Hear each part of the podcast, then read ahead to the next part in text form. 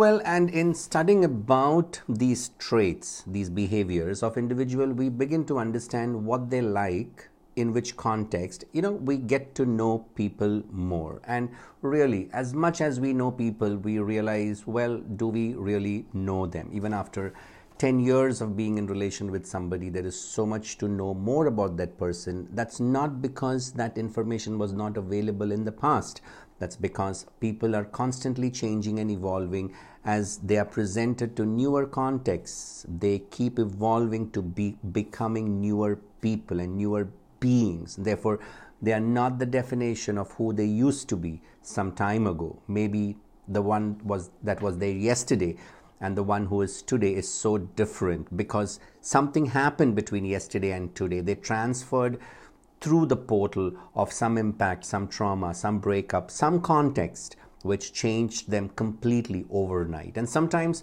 this transgression, this transformation takes years, and sometimes they never change and they continue to be the same person always. And and it's all just the study of behaviors and it all means nothing. Like I said, we're to um, the words by itself has no meaning. If i say well this guy is very open in life oh, the word open has no meaning. I need to know open where? Open to share. Well then the guy is honest and will transfer all information and it's honesty. Well is it open to share wrong information? Well, the guy is open but it's open to share wrong information. Well the word open has no meaning in itself unless it's more specifically drawn horizontally, uh, vertically downwards, and it's scooped very well to the finest details of the atoms to know what that really means. Well, open to experience means the guy is adventurous in life. Open uh, the guy is very open, which means he's open to creativity and new ideas, and also he's got that intellect of openness.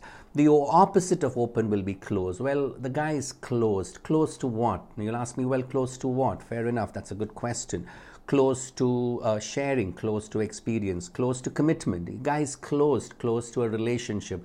We don't know because the guy is very careful, very conventional, uh, and not ready to experience new things and faster. So, well, these are two personality tri- types, you know, open and close, open and close. Well, we are studying open, and then as you move from from one side to the other side uh, horizontally, you will reach the opposite of open, which is close. Well, that's how you study behaviors horizontally. And then when you explore that vertically downwards, you're scooping deeper and deeper to know what does open mean, what does close mean. So when you look at anything, it's important to look at the two axes of every behavior. And we need five axes to study all behaviors together once you understand these five axes, then you realize that in every axis there will be two points, one on the extreme right and one on the extreme left. That's when you go from zero to lots, from zero to infinity. Let's say I'm open. Uh, how open am I, right? And let's say I'm open 10 on 10 well then the opposite of that is closed that is 0 on 10 so so you see that we've already established a scale here so open, we, we, we are learning the ocean structure. We are learning the, the acronym OCEAN, the, the understanding of behaviors. And OCEAN stands for open, conscientiousness, extroversion, agreeability and neuroticism neurotic well uh, i have a little aversion towards the word neurotic and i'd like to call it emotionally terrified or petrified or someone having more anxiety inclination or having a little bit of depression or depressing thoughts because of that particular context. Remember, we are not unifying a behavior to a person, we are unifying the behavior to a relation in a context. So when I say that's depressing, well, it's not universal, it's not generalization. Well, coming back to conscientiousness, the second thing that we are discussing what is conscientiousness? Eh, very orderly very disciplined industrious competitive sometimes. Uh, having the grit to really work on that um, um, ha- having having the structure motivation and of course passion. And if you move conscientiousness a little to being less conscientiousness and then further less conscientiousness and less and less and less you reach a state where you meet unless you meet the guy and you say that the guy is very casual, very impulsive. See, that's how you go from from right to left and, and however you look at your axis you know it can go from zero to lots or from lots to zero. So, you know, it's an intersection of two triangle and two behaviors. One one keeps decreasing as you go towards one side and the other keeps increasing as you go to the other side. And in between in medius last status in between lies the power. And and dick used to say that in between lies the power. You'll ask me why does it lie in between? And fair enough good question. And here's the answer. It lies in between because from between, the distance that you travel to both sides is equal. So once you reach the center, you can choose to mediate the traits, the behaviors, the resources from both sides. So there are times in life you want to be casual about something, you can access that.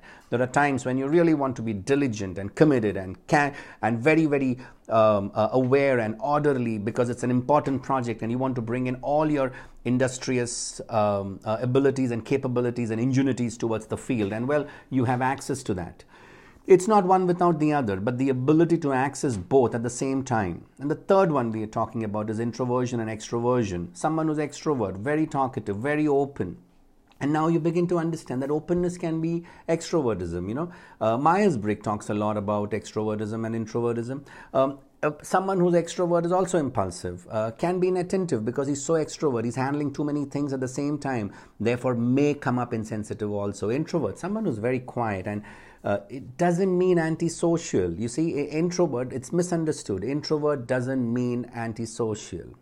Well, these are traits and these are traits with which people have learned that this is how the way they navigate their life becomes easy. People have learned that when they use these behaviors, they get success in their life. So, the extrovert guy feels that um, by being extrovert, he'll build better relation, or he'll be able to manage more tasks, or he will get more business. So, that's the style the guy may use because that's his style or her style. And the introvert is introvert guy feels the same thing. They, they feel that well um, this is my strength and i will use this to achieve my success. Yeah um, and then we talk a little about the ability of the other person to be agreeable to things that you say. So let's say I'm going and saying that I believe in this, or I like to eat this, or I don't like to eat this, and I've gone through this hurt, and um, this is my sexual orientation, etc. And what is that person telling you? Is the person saying that yeah, that's okay, or I'm sorry for what you've gone through. Are they agreeing with you for the things that you're telling them, which is true for you in your world? Well, then the guy is agreeing to that. He's not being predatory or is not being competitive by saying that, no, that's not true. How can you go through this? Why did you not do this? During my time, it was easy. No, they're not judging your story, they're agreeing to it. So, well, you know, see, agreeability is a guy is a trait with which you can be easygoing with a person. Hmm?